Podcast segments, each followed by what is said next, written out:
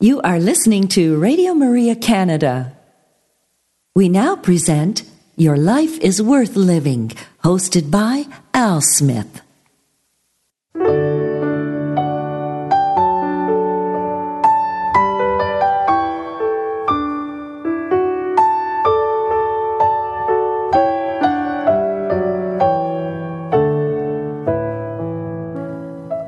Hello, Radio Maria family, and welcome to this week's edition of Your Life is Worth Living, Reflections from the Venerable Archbishop Fulton J. Sheen. For over 50 years, Archbishop Sheen captivated audiences on both radio and television.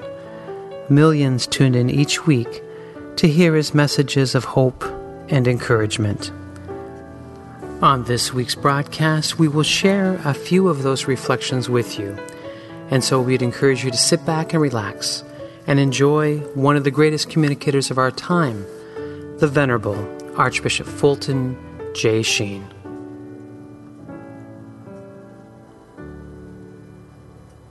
Hello, Radio Maria family, and welcome to another edition of Your Life is Worth Living. I'm your host, Al Smith, and I want to thank you for joining me today to listen to a little bit of the wit and wisdom of the Venerable Archbishop Fulton J. Sheen. On today's broadcast, we will share a reflection on the cure for selfishness. And now we all, I think, have to admit that we are selfish from time to time, and we do need to be cured of this. So Bishop Sheen will show us how today. And we're going to spend a little bit of time talking about the Holy Hour. And, of course, Bishop Sheen gave many reflections on the need for a holy hour. So we'll share one of those talks from a priestly retreat he gave a number of years ago. So please sit back and relax now and enjoy this reflection entitled, A Cure for Selfishness. God love you. Friends, this really and truly happened in Philadelphia. A brother and a sister were discussing the various steps and orders that one took up to the priesthood.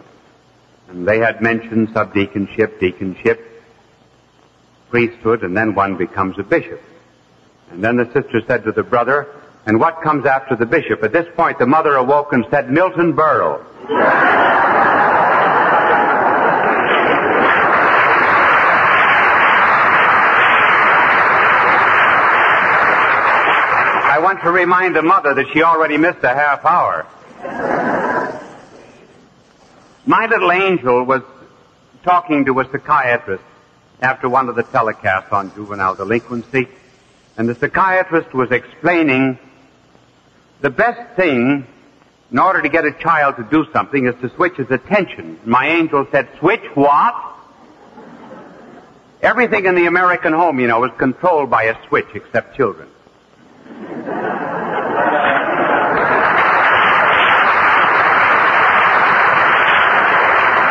There is nothing that develops character as much as a pat on the back, provided it is given often enough, hard enough, and low enough.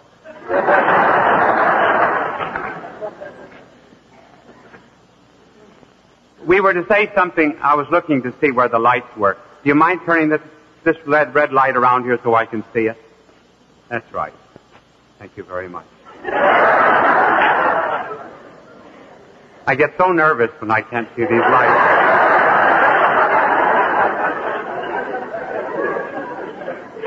Oh, yes, we were to say something tonight about selfishness. I'm sure that you've noticed, for example, that a child has no lag between its demands and its satisfaction. That is why a child cries so readily. Now, very often, people never get out of the state of being an infant. And just as soon as they have a craving for something, they want it immediately satisfied. Take, for example, how often a man says he wants a cigarette, and he wants it then. He cannot defer it. The only time he will put off not having a cigarette possibly is when the lighter doesn't work. The spirit is willing, but the flash is weak. Wouldn't it be a wonderful idea if these people, for example, would now and then just deny themselves one cigarette, which is about a penny, and send it to me? I could give it to the lepers. One cigarette a day. I'll take pennies any time. And then there is, of course, also the vanity You heard about the girl, didn't you, who got an engagement ring, and she wasn't sure that anybody noticed it? And finally she said, "My, it's hot in here. I think I'll have to take off my ring."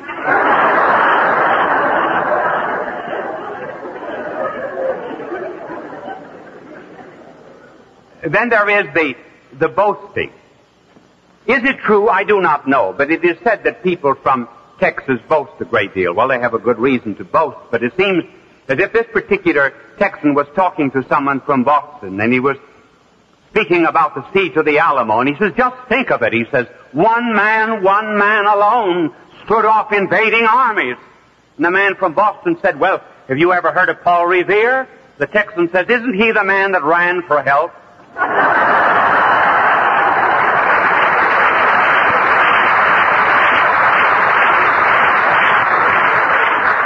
There's no need of talking about selfishness. We're all familiar with it, and the fact that there is a philosophy that is a little too dominant, namely that we are here only to have pleasure, and that pleasure is happiness, and that we should never deny ourselves, and that self-control is a philosophy that is passé.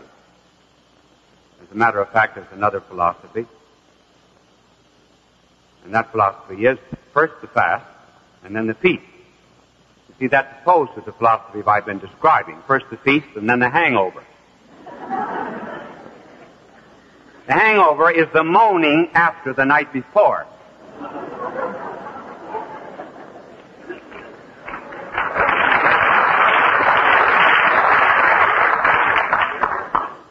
The day almost passed before you got that one.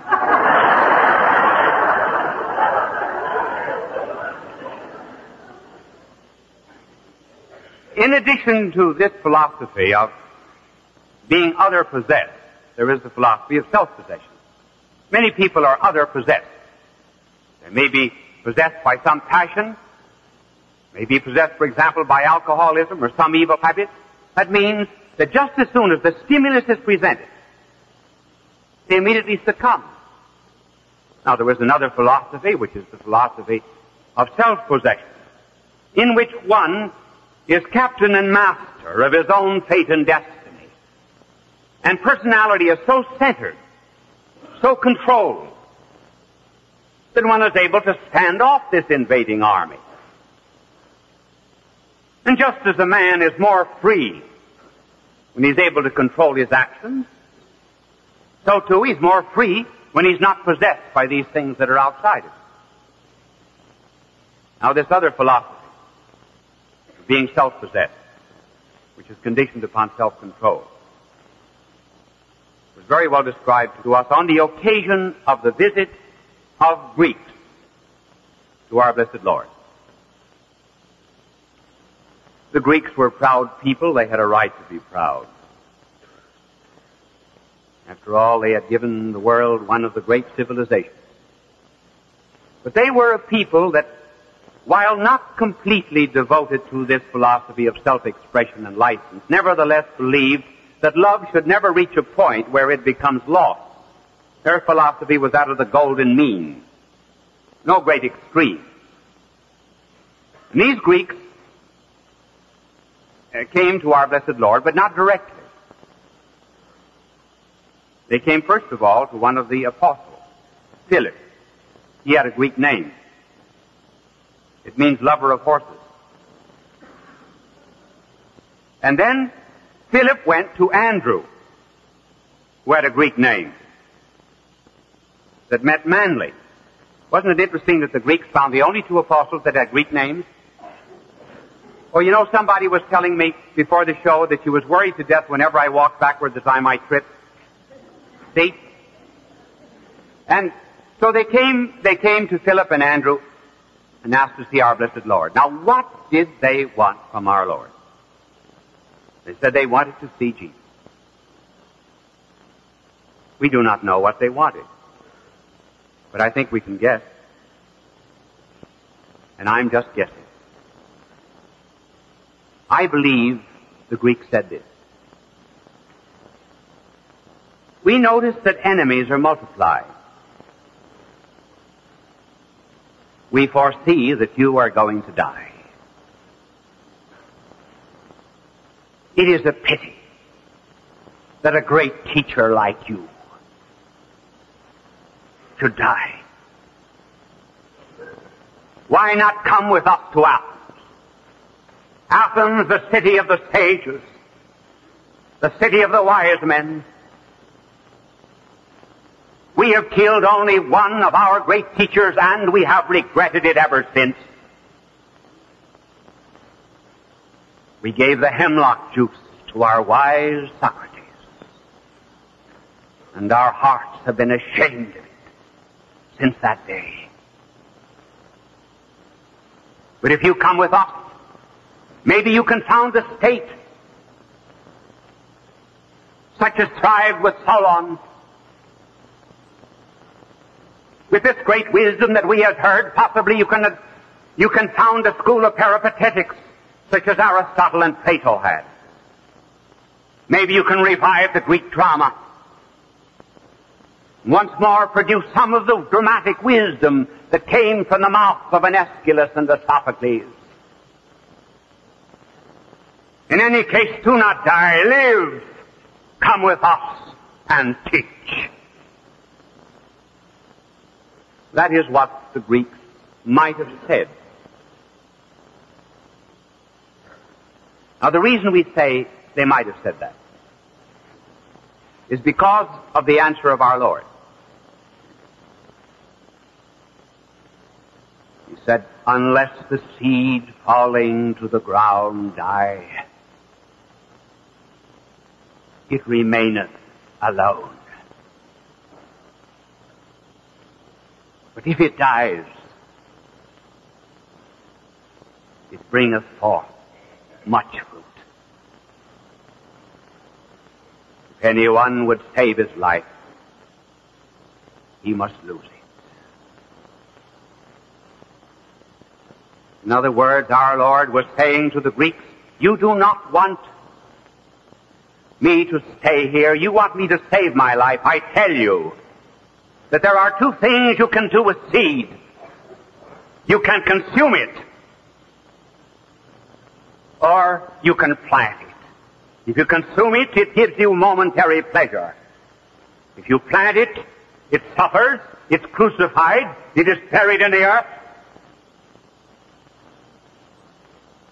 but it multiplies unto new life. Let me tell you that I have already called myself the seed. I have come into this world not to live. I have come in it to die. Death was a stumbling block to your Socrates. It interrupted his teaching. But death is the goal of my life. It is the gold that I am seeking. I am the only one who ever lived a life backward. I have come to die like that seed. And just as you have admiration for a man who might willingly surrender his life in order to save a fellow man from drowning, so I have come here to die in order to save humanity. I am not just a man. I am a God as well as a man. I am not a teacher. That is why you invite me to Athens, to teach. I am primarily a savior, a redeemer. You have heard possibly my Sermon on the Mount, and you boast that you would like to have wisdom like that preached again in Athens. Do you not know that there is a close and intimate relationship between the Mount of the Beatitudes and the Mount of Calvary? Do you not know that anyone who would preach in a Freudian world, blessed are the pure of heart, will see death? Do you not know that anyone in an atomic world who preaches blessed are the meek will be put to death? Do you not know that in a world of pleasure he who says blessed are those who mourn will no longer live? I have come to die, but no one takes my life away from me. I lay it down of myself. And let me tell you, Greeks, Boast not that you would save my life, because within 12 months there will be inscribed over a gibbet on which I will be nailed the sentence of my death in Greek.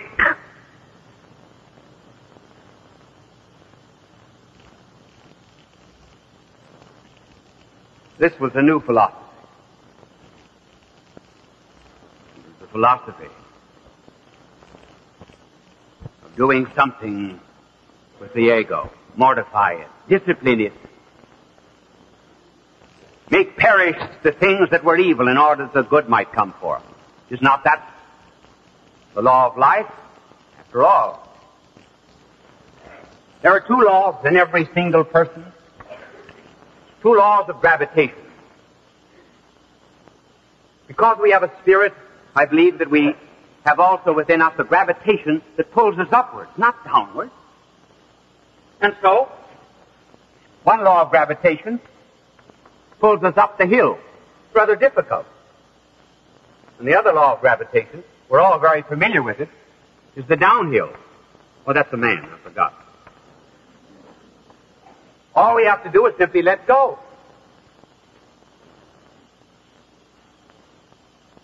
And we have therefore to discipline ourselves to die to that which is base, because not every instinct that we have is good and right. Some of our instincts go to excesses. For example, in possessing things, in carnality, and in pride, and in turning freedom into license. And because they do this, they all have to be disciplined. And that is not easy.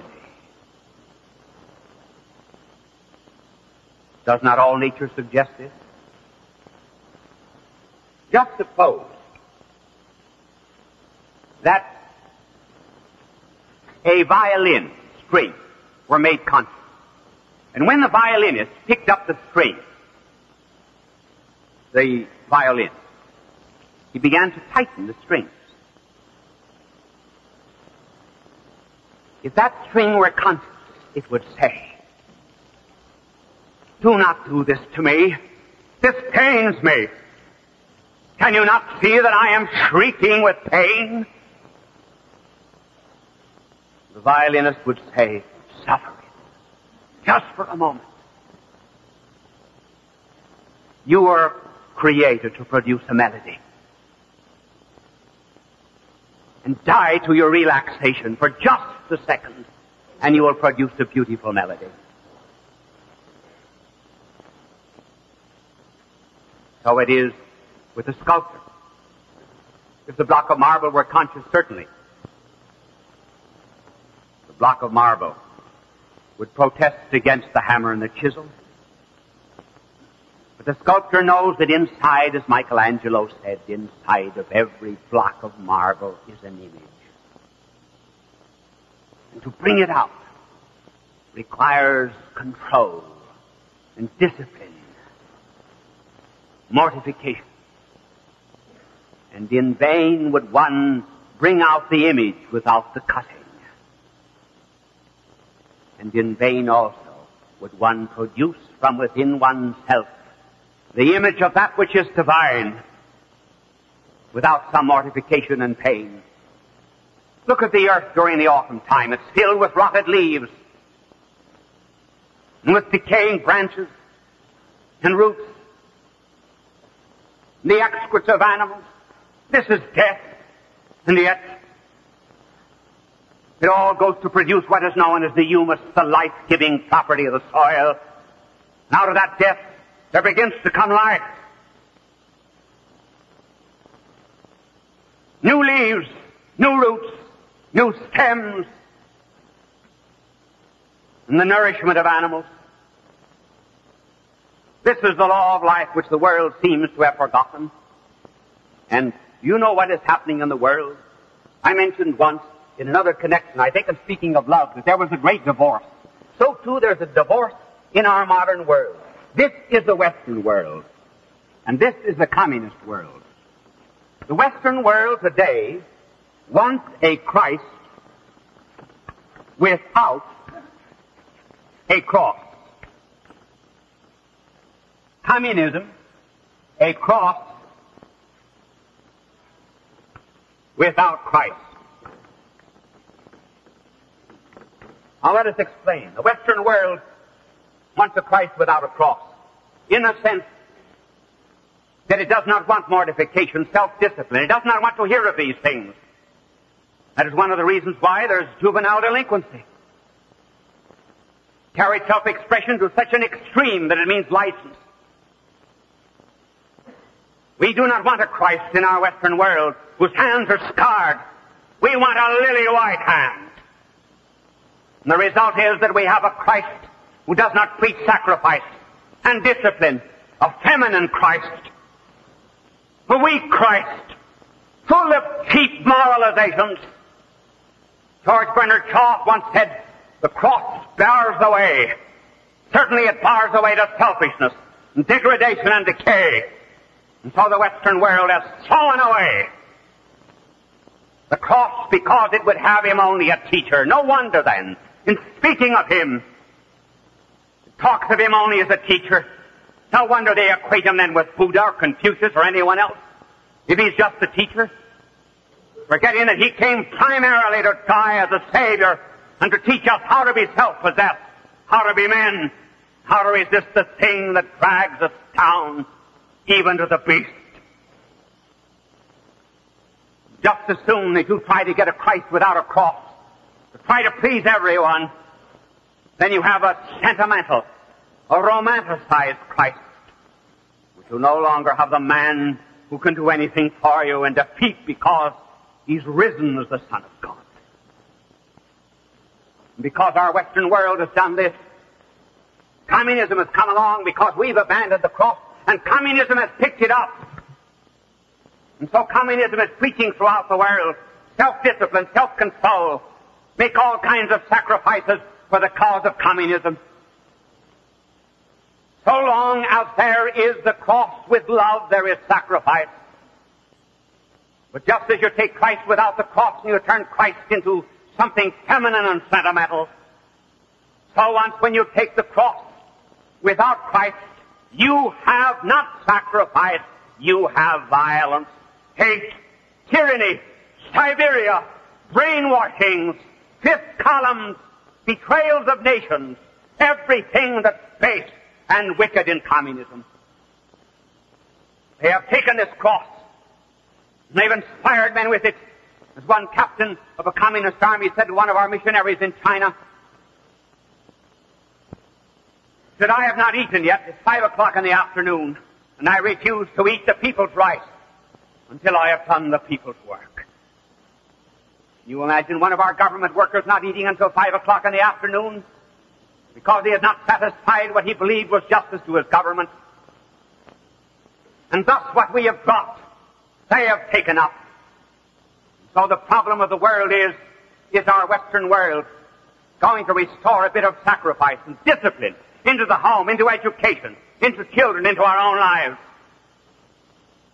Or are the communists going to find the Christ for their cross?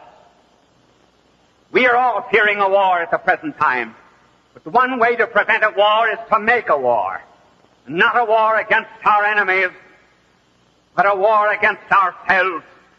To unsheath the sword, and unsheath it not against the enemy and hate, but to unsheathe it against ourselves and all that is base and vile.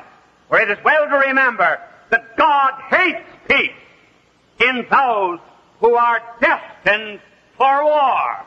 And so are we all. Our sincere thanks to the Fulton J. Sheen Company, who has given us permission to share these broadcasts with you today. I invite you to make Bishop Sheen a part of your family audio and video collection.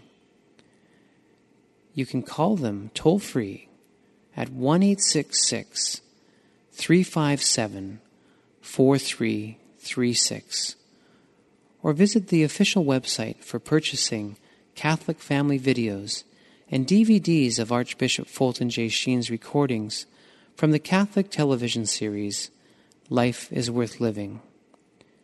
The web address is www.bishopsheen.com. You will find rare collections of Catholic family video recordings addressing a variety of topics such as morality, Mary the Mother of God, angels, Catholic holidays, and other faith-based subjects. So call toll-free today, 1-866-357-4336. Again, 1-866-357-4336. And on the web, www.bishopsheen.com. And on behalf of Bishop Sheen, God love you. You are listening to Radio Maria Canada. We now continue with the program, Your Life is Worth Living, hosted by Al Smith. Hello, Radio Maria family, and thank you again for joining me today to listen to the wit and wisdom of the Venerable Archbishop Fulton J. Sheen. I want to thank everyone who has been encouraging me with the compliments on the book that I put together with Sophia Institute Press entitled The Cries of Jesus from the Cross. It is an anthology, a collection of Sheen's writings on the seven last words, where there's actually 7 books in one, and a great catechesis, a little retreat book for you to have now when you want to meditate on our Lord's Passion and the beautiful words he said from the cross. And I tell you, it is doing very well out in the Catholic world and even in the secular world. It's amazing with that thing called Amazon.com how Protestants, Jews, and Catholics have been purchasing the book, because it is a topic near and dear to so many. We're all trying to figure out the meaning of life, and Bishop Sheen answers those questions. So, again, thank you to everyone. Again, it's called The Cries of Jesus from the Cross, published by Sophia Institute Press. So let us now join Bishop Sheen. Again, he's talking about the Holy Hour and why spend an hour with the Lord. And so without further ado, may I present to you the Venerable Archbishop Fulton J. Sheen. Why is it that we priests never carry away from retreat the same benefits that dentists bring from their conventions, and that medical doctors carry away from theirs? If the dentist, for example, hear of the value of a new kind of water drill, they immediately install it.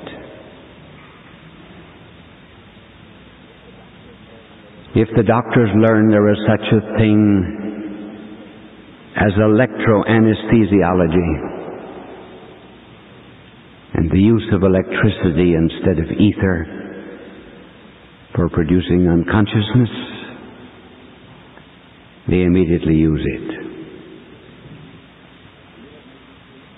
You have made retreats for 3 years, 10, 20, 30, 40, or more. Can any of you remember a single resolution that you took during a retreat which you have kept?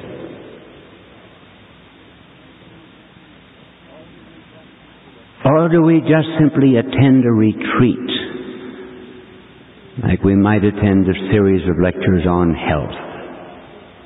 Health is good, we're agreed about that, but we do nothing specific. It becomes very important, therefore, to get down to basics and to carry away something that we will do the rest of our lives as a result of this retreat.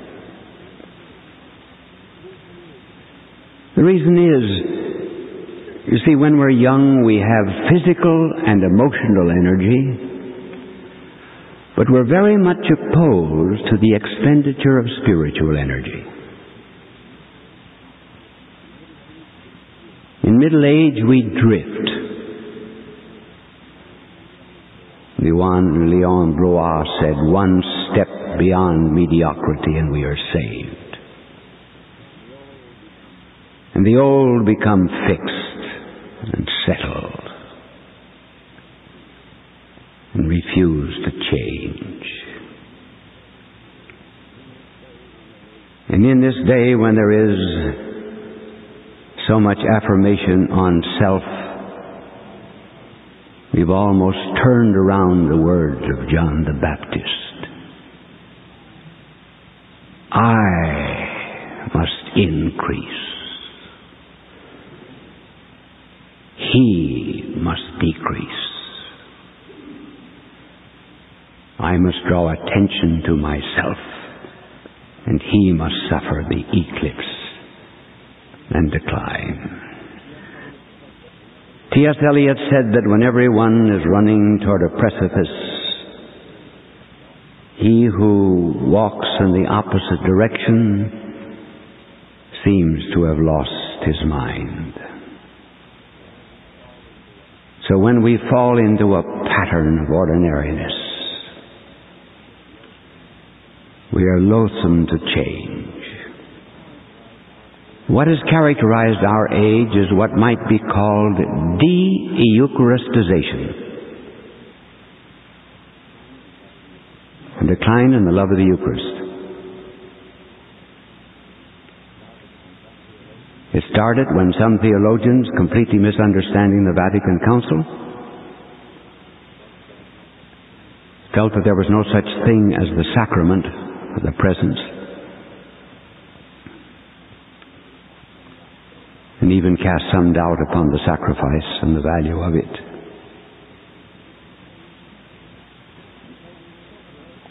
And so we suffered from what the whole world is suffering from. St. Paul calls it a want of feeling. Sociologists tell us that family life and relationship between people has very much degenerated in the sense that there is a want of sensitiveness and delicacy toward one another. Maybe the grossness of our carnal age has made us put less stress upon those common courtesies and urbanities which make up life. Little affection is shown between husband and wife, between mother and children, father and children. I mean a show of affection. Yes, there is the love in the providing for them, but the manifestation of love, that has gone into decline. And it goes into decline in the spiritual order. So that we priests have become poor lovers.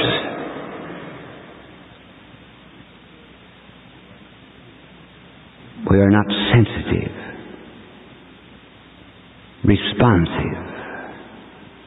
A husband would come into a house without speaking to the wife. We will come in to read Mass without speaking to the Lord, even for a second.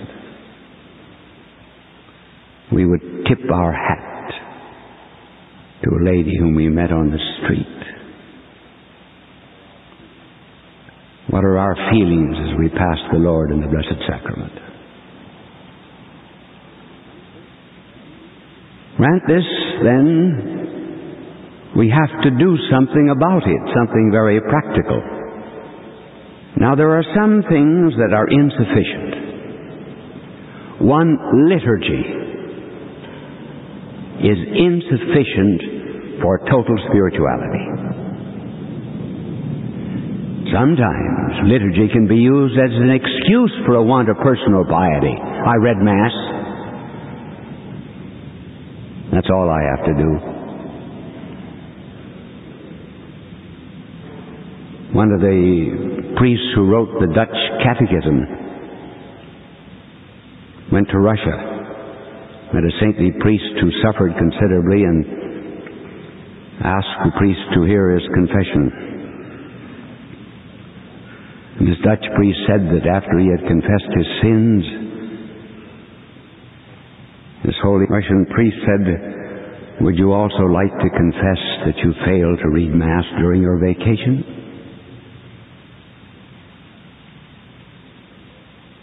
Did you forget your Lord? The liturgy is where all those who have a common belief and a common love meet. But our personal devotion, piety, is after that. Nor will it do just simply as we American bishops. We did something on the priesthood and we started with the American situation. Now, we can't start our priesthood with the situation locally, culturally, so we finally had to drop it. We found out that statistics don't last over a year. As G.K. Chesterton said, some people use statistics as drunkards use lampposts, for support rather than for illumination.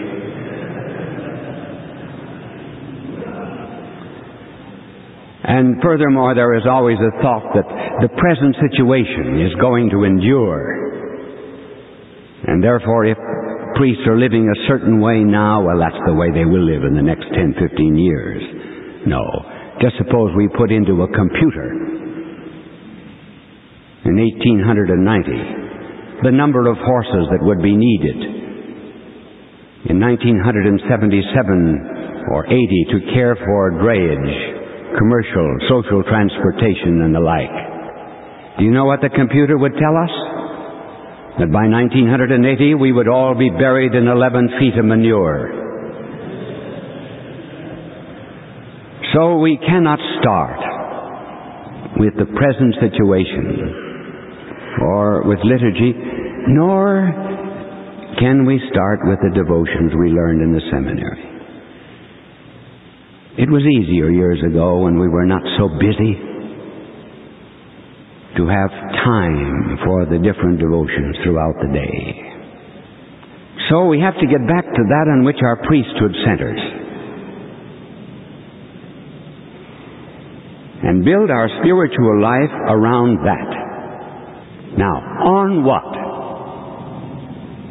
does the life of a priest center? When you get home, you read chapter 5 of the Vatican Council on the Priesthood, and you will read this line: the whole spiritual life of the priest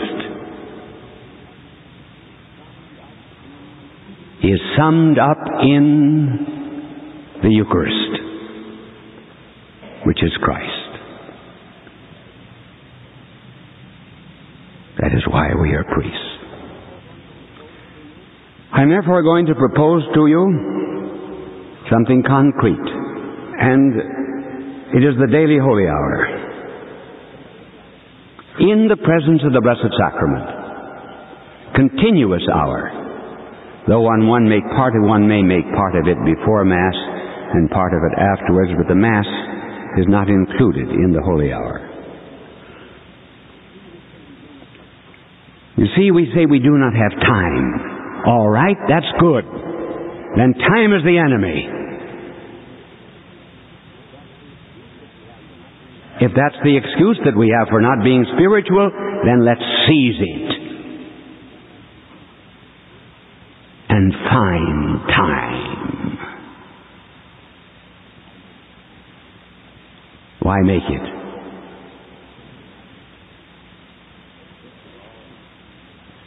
First of all, it was the only thing that our blessed Lord asked his priests to do.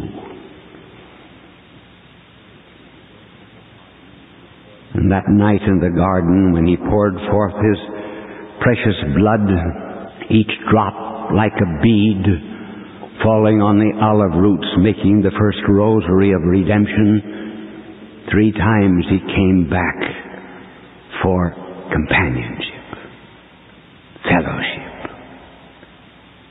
There would be some whom he could trust. That's why he picked them. And he found them asleep. Once, three times. And his broken heart said, "Can you not watch 1 hour with me?" 1 hour. Now why the hour? Here I'm not speaking of devotion. The holy hour is rooted in the Scriptures.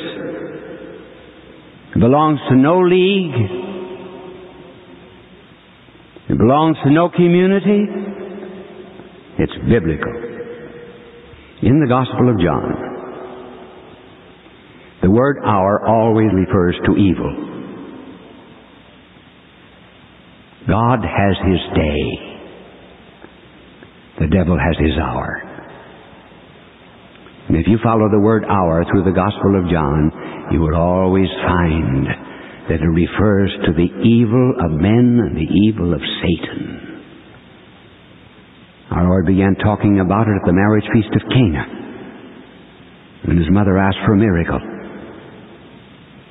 My hour has not yet started.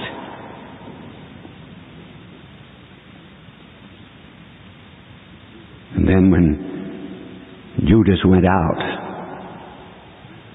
and it was night. It's always night when we leave. Our Lord said, "Father, the hour has come." The hour. The hour of expiation, the hour of death. And when Judas blistered his lips with a kiss, this is your hour. And all that you can do with it is turn out the lights of the world.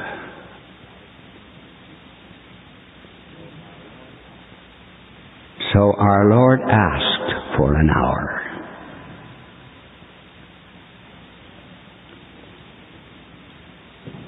Therefore, we will make it. We're combating evil. Believe me, the devil has been given a very long rope. We may be entering into a kind of a demonic age. No theologian writes about it.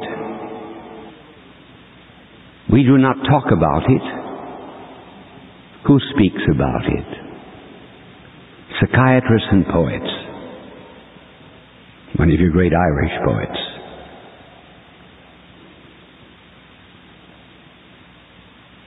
The hour's at hand.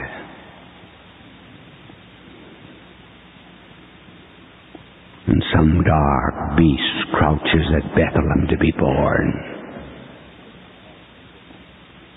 The good lack all conviction. The worst are full of passionate intensity. One of the psychiatrists at Rockefeller Institute has 3 chapters on the demonic. So, since we're priests, since we are other Christ, his ambassadors, then we'll do what he asked. We'll make the daily holy hour.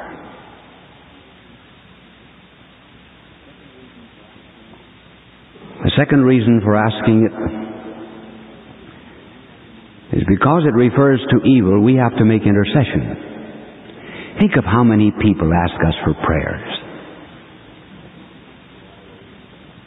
Now, it's not possible always for us to mention them specifically in our prayers, but we certainly, during a time such as the hour, we can make intercession for them, for our brother priests, our religious, for the church.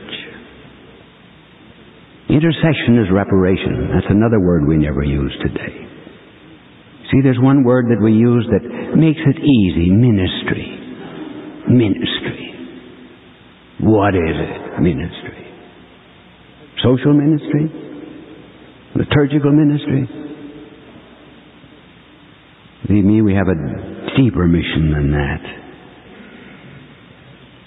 We're just not ministering. We're saving. We're reconciling. So when Moses was on the mountain, Aaron and his brother down below gathered up the earrings from the women, threw the gold into the furnace, and then they began with their wild music and nudity and so forth. And Moses came down and asked about that golden calf which they were adoring. And the lamest excuse that was ever given in the history of the world was given by Aaron. He said, well, I just threw the gold into the furnace and it came out a calf. So Moses smashed the golden calf, ground it into dust and mixed it with water and made them drink it. I wonder if they had a good case of the Mexican revenge. But in any case, what did Moses do then? He went back to the mountain. And he said, God, blot me out from the book of life, if you will, but save these people. That's what we're doing. Saving people. So the holy hour, therefore, we make because the Lord wants it. Secondly, because we must make reparation for the church. Thirdly, because we begin to know ourselves. We do not know ourselves from our examination of conscience. How do we know that water is dirty? Because we know clean water. How do we know a dissonant note in music? Because we know harmony. How do we know we're in rags and unbecoming in dignity as priests, for example? By looking at those who are as they should be. How do we know what we are? By looking at Christ. That's how we know. That's how we know we're sinners. We look at the ideal, then we know the real. Believe me, fathers, it will change your life. You have no idea how different you will be before people, in the pulpit, in your own heart, if you do it. So you will know yourself. And remember, it is not just enough to read Mass. The sacrament is distinct from the sacrifice. Now, we had breakfast. We had bacon and eggs.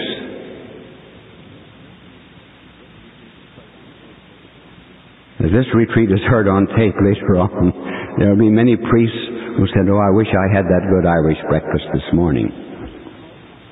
But we had bacon and eggs. That was our sacrament. That nourished us.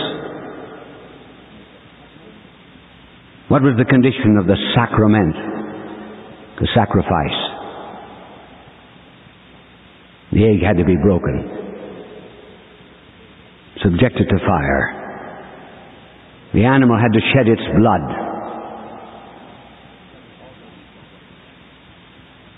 Also be subjected to fire. Then it became our sacrament. After every sacrifice, there is a sacrament. The fallacy of many churches is to try to have a sacrament without a sacrifice. It's impossible. And when we have the sacrifice, we always have something that's left over. We use it for hospitality. We take care of visitors with what has been sacrificed. And the Lord, too, has His sacrament. Very much like marriage. The marriage act of husband and wife is a kind of a sacrifice, because the lover dies to himself and submits to the beloved. The beloved dies to herself, submits to the lover. And out of that mutual death there comes the ecstasy of love. That is the sacrifice. Now, do a husband and wife have only a love that is manifested in that sacrificial act?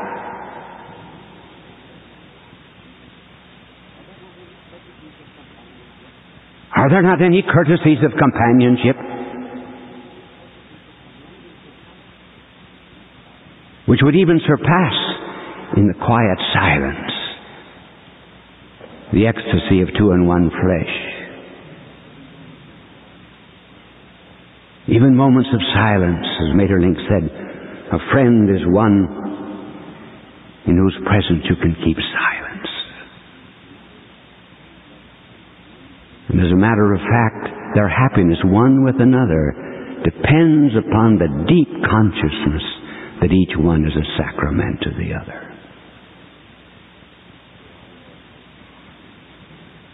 So our Lord has a sacrament.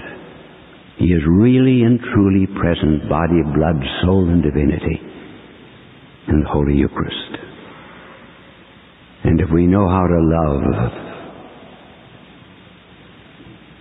we become sensitive and responsive.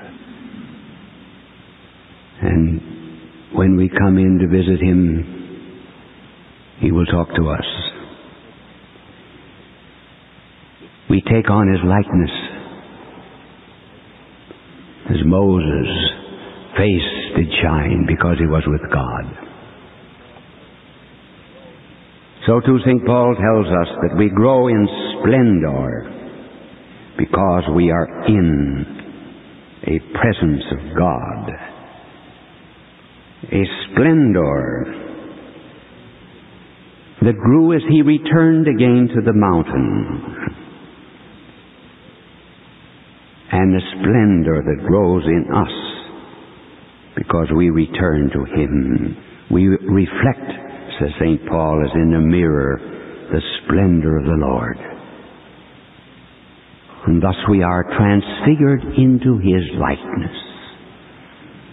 From splendor to splendor. That is what the Eucharist does. Do not tell me this is a good retreat. I'm beyond praise, beyond blame. After years in the priesthood, this retreat is a dismal failure if you do not make a holy hour. The only reason that I ever came. And I'm speaking as one of His ambassadors. And when John and Andrew found our Lord, they said, "Where do you live? Where do you live?" Our Lord said, "Come and see. Come and see. Come and see." You are listening to Radio Maria Canada. We now continue with the program, Your Life is Worth Living, hosted by Al Smith. Hello, Radio Maria family, and thank you for joining me once again for a little bit of reflection time with the Venerable Archbishop Fulton J. Sheen. I tell you, his teachings are classic, they're timeless.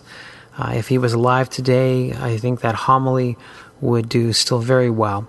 Both of them, in fact, because the truth is the same in season, in the 50s, in the 60s, in the year 2018, truth is truth, and the truth will set you free. And so I want to thank my good friend Anthony at FultonSheen.com, a website where they make available these quality recordings that you've been listening to year in and year out here at Radio Maria.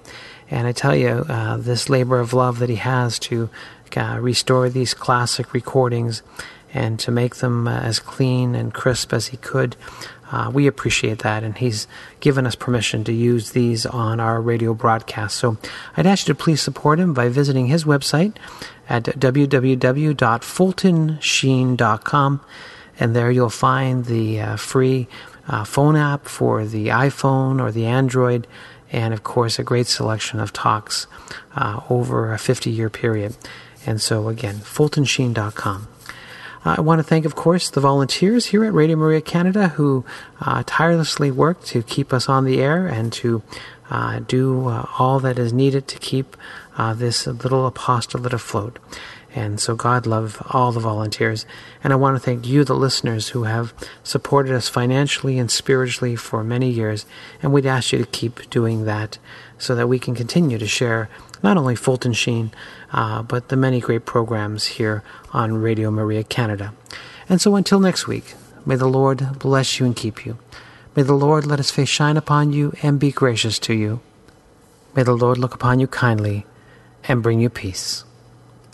You have been listening to Your Life is Worth Living, hosted by Al Smith, here on Radio Maria Canada.